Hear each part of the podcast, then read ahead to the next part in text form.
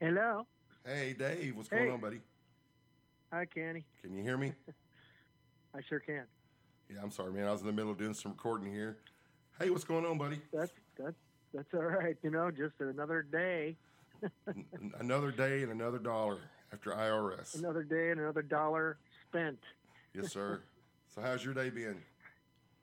It's been pretty good. I got a lot done. I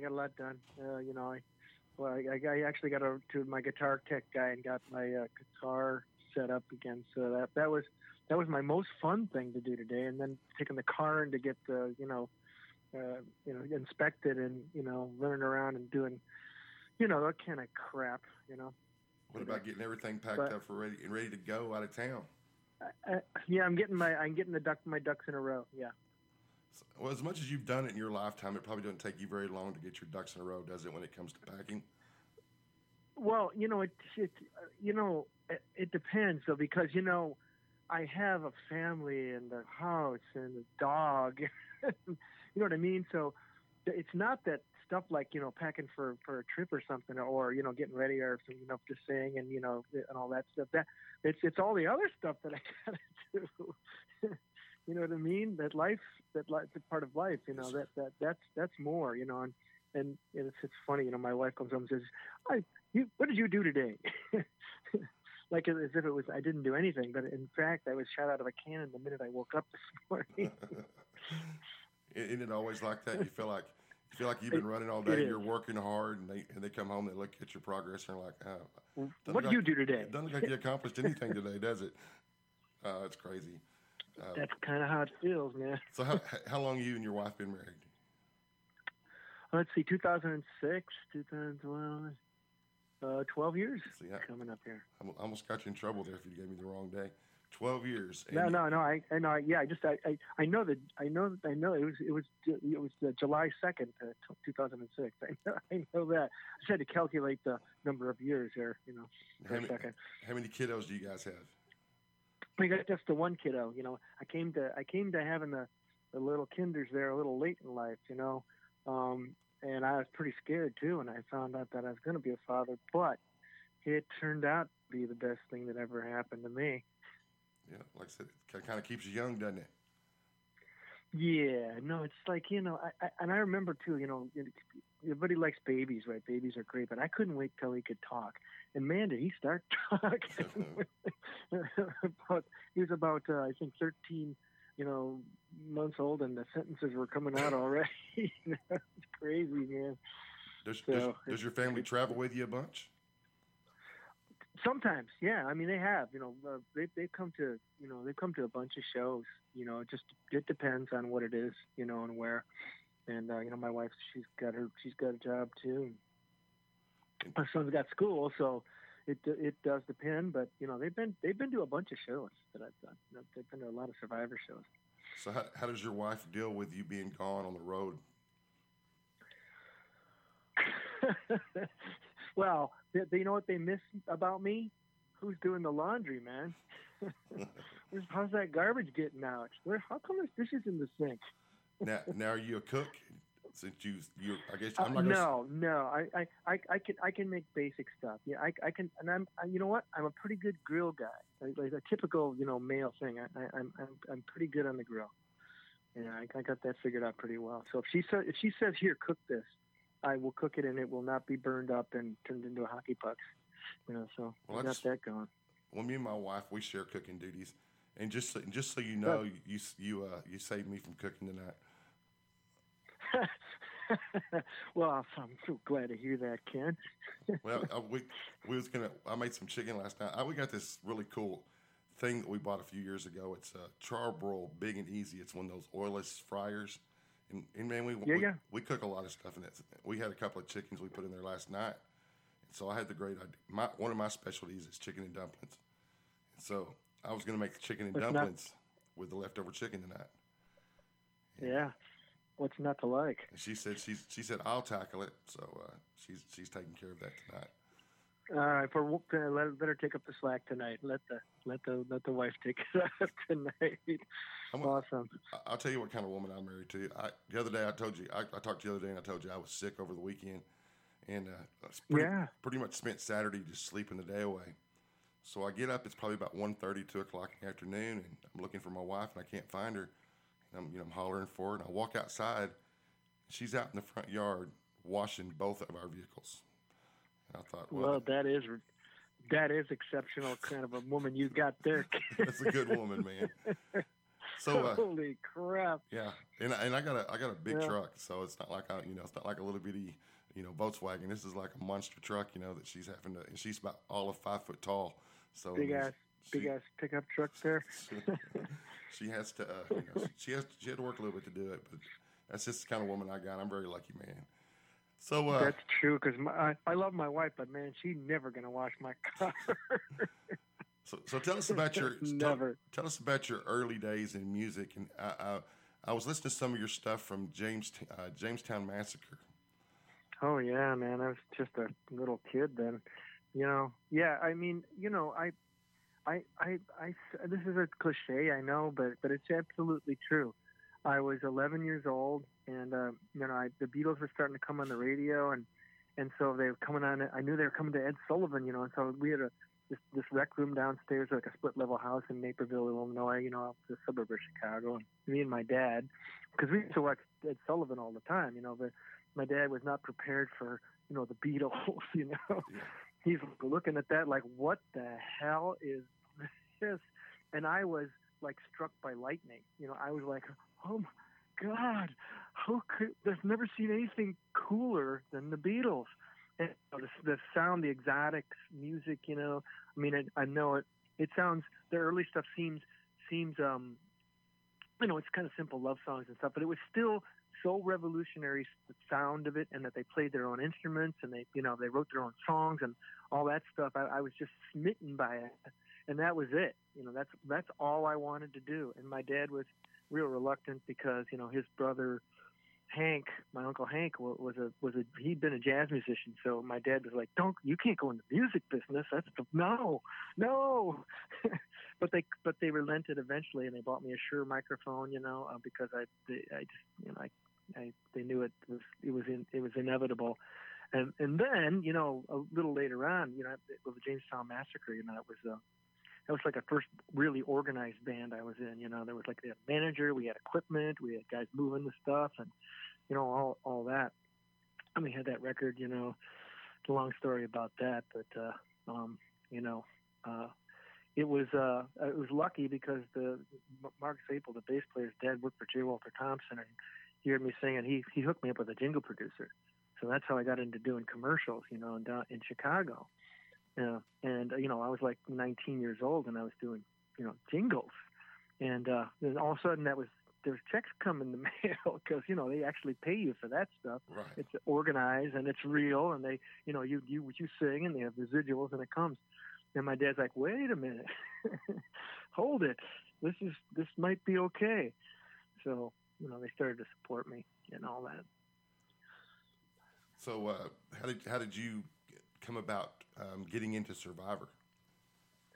Well, that's that jingles brought me to that too, because Jim Peterick, who had Ides of March, and that he had a couple of hits, I guess, with that band, and then they broke up, and he was singing jingles in Chicago too, so I was singing commercials with him, and he had a solo thing going on. The Shytown Hustlers, which was the band that he used, was the top session guys, in Chicago. The guys, like Gary Smith and Dennis Johnson, who were extra for Survivor. When I go and do a jingle, we they'd play the jingle stuff, and it was real pretty pedestrian stuff. And in between, those guys would just start jamming, and it was like crazy. I mean, it was like nuts stuff, and I'm like, wow. It was a real eye-opener as far as musicianship goes. So that was the core of the band, Gary Smith and Dennis Johnson and Jim Peterick. And then he knew about Frankie Sullivan, and he recruited him in, and then he asked me, said, would you like to join his band? And I said, well, yeah. I mean, I was always ready to take on a new challenge, and look for, a new challenge and step up and play with, better guys and better people. You always learn from playing with people that are better than you are. And so That's how that started, and all we started, all original music. That was, it was great, and I thought that was amazing. And we, formed Survivor and made a demo and put it out, and waited around for 6 months, and nothing happened. Didn't hear a word. So, at first. So is it kind of frustrating as a band? You're playing music and you think you're good. You're playing the kind of music you like to hear, pretty much. I mean, you're putting your influence into your music. Is it disappointing or disheartening that other people just don't get what you're trying to do? Well, sure it is. I mean, of course you want people to accept it, and it's always hard. You can be really good, and there's a lot of elements that have to fall into place. For that to happen, and you got to get a little lucky too, be in the right place at the right time with the music that is sort of the music that people want to hear at the time, and so we were fortunate that way, and and really good players, and and the songwriting was real good, and so finally we did get the offers started coming in, and we ended up signing with Scotty Brothers, which at that time was distributed by Atlantic, and that brought John Klodner into our lives. So it was he's quite a unique character. He was behind, A&R guy for Atlantic and then Epic later, but Aerosmith and Foreigner and bands. He was responsible to a certain degree to bringing those guys, into the labels and stuff. So what was it? How did the meeting come about where you were approached by the Rocky soundtrack people, or who was it? How did that come about with the song? Yeah, there's a lot of stories about that. I didn't get the phone call, but I do know this. I know that Tony Scotti was friends with Sylvester Stallone, and that by that we recorded two albums on Scotty Brothers by that time, and neither one of them wwere commercial success. I mean, I thought there was some good stuff on that. Especially Premonition was I think we were really starting to get into our stride with that record, and that's what he played for him. He played the Premonition on our second record for Sylvester Stallone. He said, "I like these guys. Can you have them write me a song? For the opening thing, and I'll send him some film." And he did. So those guys, closeted themselves away for a couple of days and came up with Eye of the Tiger. And we went into the studio to demo it in Chicago at CRC, Chicago Recording Company. And I'd never heard any of it before. They'd been working on it, and they came into the studio. Everybody came in. None of the guys from the band heard the song. And we just, put that together in the studio that night and made the demo. And that's what we sent off to Sylvester Stallone and the Chartoff and Winkler, I think, were the producers of that movie. But he liked it right away. And wow, talk about great promotion. For your record. How exciting was the opening scene? The opening scene of Rocky III. How exciting was that to be at the movies and hear your song being played? That had to be a thrill. Yeah, I went to the theater and watched the movie, and people gave a standing O for the beginning of the movie. I'm just sitting there going, "Wow, man, this has got to be good." So, and yeah. Did it change much for you guys afterwards? Yeah. We went. We'd done some touring and stuff. We played the college circuit, and we'd done some stuff like that, and the Agoras, playing some of the bigger clubs and stuff, and when we were doing on Premonition. But when I had the Tiger, when that happened, then we went out on the big arena tour. That's what we did. We were ready to do that though. We'd all been playing a long time by that point. I was like 27 years old, 28 years old, and so it was great. It's like, all right, now ready to go. Were y'all an opening act, or were y'all a headlining? Yeah, act? we were an opening act. Yeah, that's what always happens to you when you got you got a hit record, right? But you were, we were opening for REO Speedwagon and Triumph and Kansas, played a bunch of gigs with Kansas, you know, established acts, you know, but you know, they were happy to have us on the tour because we brought in a lot of people to the show. So they'd sell out because we were there. So what was the music scene like back then, traveling around and the fans and? It was drug infested. It was like crazy, you know. I mean, you know, it was nuts. It was, you know, very exciting, though, you know. But you know, then of course, you know, in the midst of that tour, it turned out that I had a polyp on my vocal cord, so I had to go get surgery right in the middle of that whole thing, which kind of dampened my enthusiasm for a while. You know what I mean? So, okay, so I got to ask you this: what was the? You were really known for wearing the beret. So how did that come into existence? I don't know. I just saw that beret someplace and started wearing it, and then I couldn't not wear it. After that, it kind of became like your signature thing with me. Yeah, it did, and I still have it, by the way. Do you really? I do. Do you still wear it from time to time? I don't. I plan to someday. Some show, I'm gonna wear the beret, just to, you know, freak everybody out. But I'm saving that for something special. So how has music changed for you in you know the past few decades as to where you started and where you are now? Yeah, I don't know. I mean, I you know, you influenced by other artists, you know, and I got really influenced as far as vocalists and stuff go. I got really influenced by, you know, when Nirvana and Pearl Jam and Soundgarden and those bands came out. I really liked, you know, Chris Cornell and Eddie Vedder. And, you know, not the kind of singers that, you know, what I was known for was that, you know, tenor thing, you know, that sort of high pure tenor, but I also have that edge in my voice, and the band didn't like that too much when that would evidence itself when I was singing, but I kind of liked it, and so, you know, the new music I have, you can hear that for sure, and you know, I'm always influenced by, you know. People ask you what kind of music do I like, and I just say I like good music, you know. So you said the Beatles were influence. Was it influence when you were growing up? What other artists influenced you?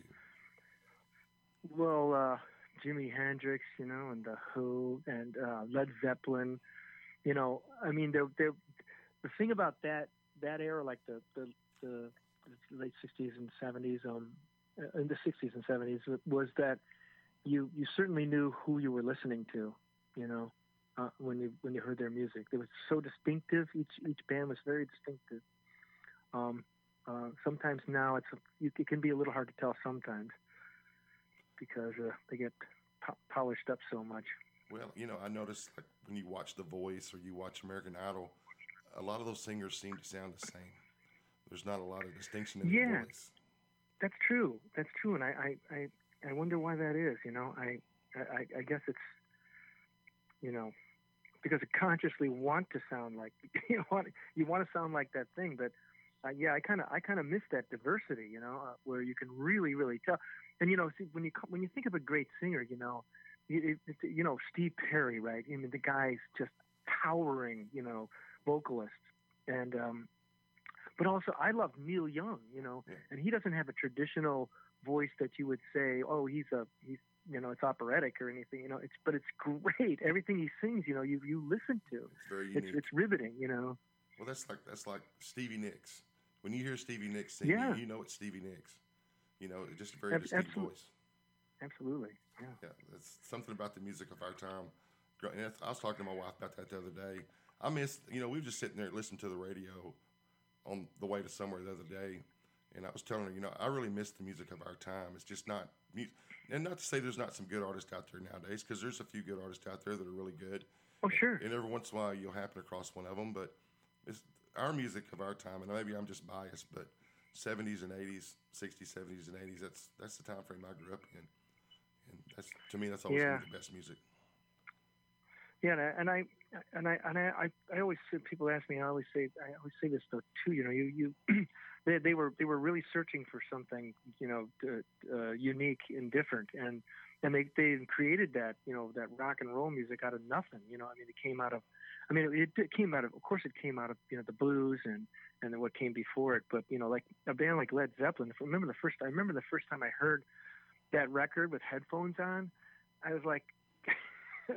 You know, what the hell is this? You know, it was just so crazy. You know, it's all the, you know, slapback echoes going back and forth, and you know, just amazing. You know, and it was so heavy, and you know, it was just so different from anything else. You know, it was really creative. Well, that's to think of the band that we were listening to was ELO, and you know, up until that point, there's not a band that has ever existed like ELO that had all the components like they did with Jeff Lynne and the voice he had, and I mean, just it was just a great sound for the time. And I thought absolutely, I totally agree. Yeah, I mean, agree. And then of course he went on to do the traveling Wilburys, with Ray Orbison and Tom Petty, George Harrison and all that. Yeah, George Harrison. I mean, goodness gracious, man, the guy was he's a talent, and so it's exciting to listen to some of those songs. And you know, those songs always take you back to when you were younger. Of course, I grew up listening to a lot of R&B too, because I was big into the Commodores and Stylistics and all that kind of stuff. So very diverse. Yeah, sure. Very diverse. So so tell us about the new album. You know, you're talking about some of that darker side of your voice. There was a track on there, and it's not The Sky's Falling. There's another track on there that's kind of got that dark edge to it, and I can't think of the title of it right now, but I thought that was a really neat song. But like I said, the title escapes me. But it's kind of you know, there's Fear of the Dark, and I think it was Fear of the Dark. Fear of the Dark's kind of it's Fear of the Dark. That's like my wife's favorite song on the record, you know, which I found it kind of astonishing, because I always thought that was, you know, that sounds like an album cut to me, but it was a lot of fun creating it, and you know, we didn't feel bound to make it try to be a pop song or anything like that. So I like that one a lot too. I really do. It's kind of got an edge to it. I really like that. I like all the elements. I like the elements in it. Yeah. No, I thought the whole album was really tight. And I was telling you a couple of songs I really liked, and one of the songs, "Always You." I kind of wanted to know the story behind that song, because it sounded like it was either some kind of a religious overtone, or maybe your mom or someone was whispering in your ear. I didn't. Well, know. You know what it is. It's You're very warm. It's really about yours or my or anyone's conscience. That's what it always is about. You know, the battle you have with your conscience about, you know, if you might have done something that you know is questionable, you know, in your life, and you know, to wrestle with it. You know, that's really what it's about. That's what the song's about. You know, so, like I said, some of those lyrics really stick to you. And I think the reason that one does so much is because I had a mom that was in my ear pretty much my whole life, and your mom is your conscience, man. Yeah, that's for sure. Pretty much. Little 5-foot Napoleon, man. She was. Oh yeah. She was a toughie. And then the song "Hope."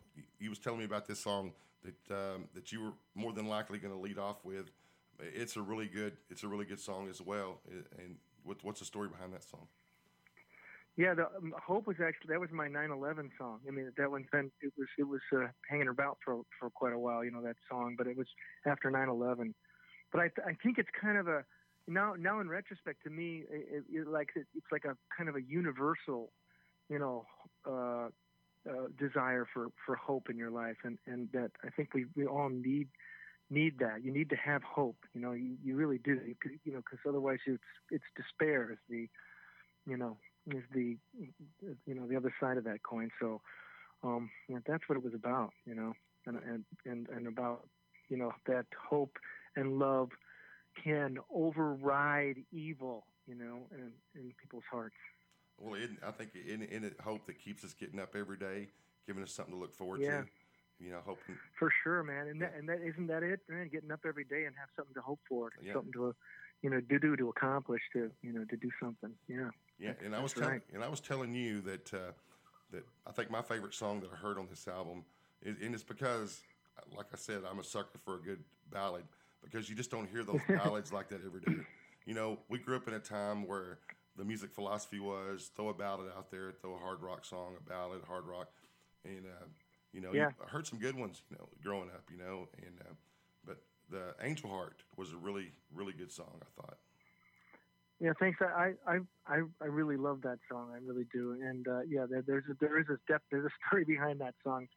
The song, I wrote that song about my son, and it was my wife actually who wrote down, you know, it was kind of more poetry than, you know, song lyrics, you know, but some stuff about, you know, Angel Heart, and I caught my eye and I picked it up. And she, you know, was talking about my son Luke, and what had happened is he was like 7 years old, and you know, he got up and in the middle of the night, and I'd fallen asleep on the couch.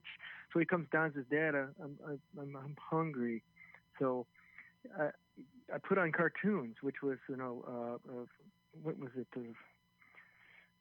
Nickelodeon, you know, Nick at Night or whatever.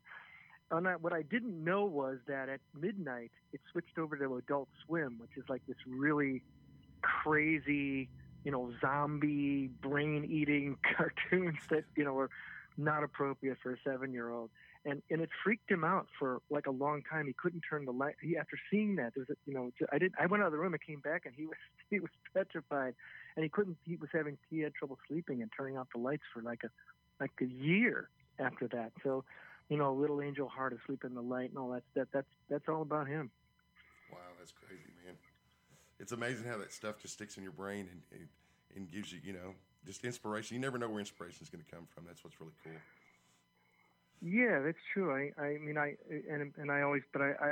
try to be open to that, you know, and you never know where it's going to come from, right? You never know, you know, something in life, you know, that will, and I do try to write songs about things like that, that means something to me, you know, not, you know, just something nonsensical. I really try to write lyrics that have meaning for me, and I think if they have meaning for you as a songwriter, I think that it comes across to people and evokes emotions, you know, right, and feelings in people, yeah, which is what your job is, right? Yes, sir. I believe that too. I believe you can impart more feelings with something that you've written that comes from your heart than somebody else's music that you're singing. Absolutely. Yeah, you know, I do believe that. All right, Dave, I got to ask you a question that I'm going to ask each and every artist every week. And it's not a hard question, and it's the title of our show, If Not For Music. And the question is, if not for music, what is it that you would be doing right now? Or what is it that you would have been doing instead of music? I would like, probably think that's something to do with like science or something, because that's another sort of love of mine and a hobby, and I sort of caught on to that when I was in grade school with my fourth grade teacher. She turned me on to, you know, how cool science can be. So you know, I read a lot of books like that for, you know, that's my recreation. So I would probably like to think that that's what I would be doing if I wasn't a musician. That's pretty cool. Because I know you wasn't going to say cooking, because we done discovered you're not a big cook. You're not going to be a chef. I can do a crock pot, man. Hey.